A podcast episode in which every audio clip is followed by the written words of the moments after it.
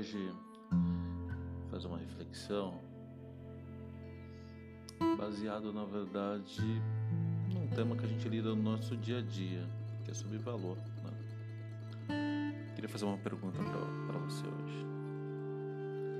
Se você pegar uma nota de 100 reais, ela vale quanto?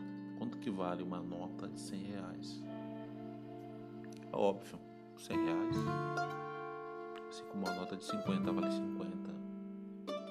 Se eu pegar essa nota de 100 reais e jogar ela no chão, quanto que ela vale? Ela continua valendo 100 reais.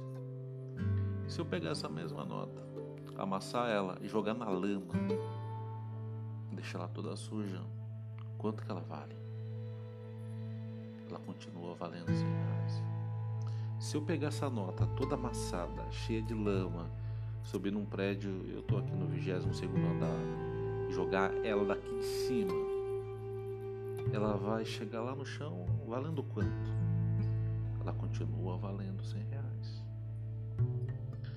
Ou seja, moral da história, não importa na nossa vida se a gente está na lama, se a gente está amassado, se a gente foi jogado no chão, se a gente a gente não perde o nosso valor. Você continua sendo o que você sempre foi.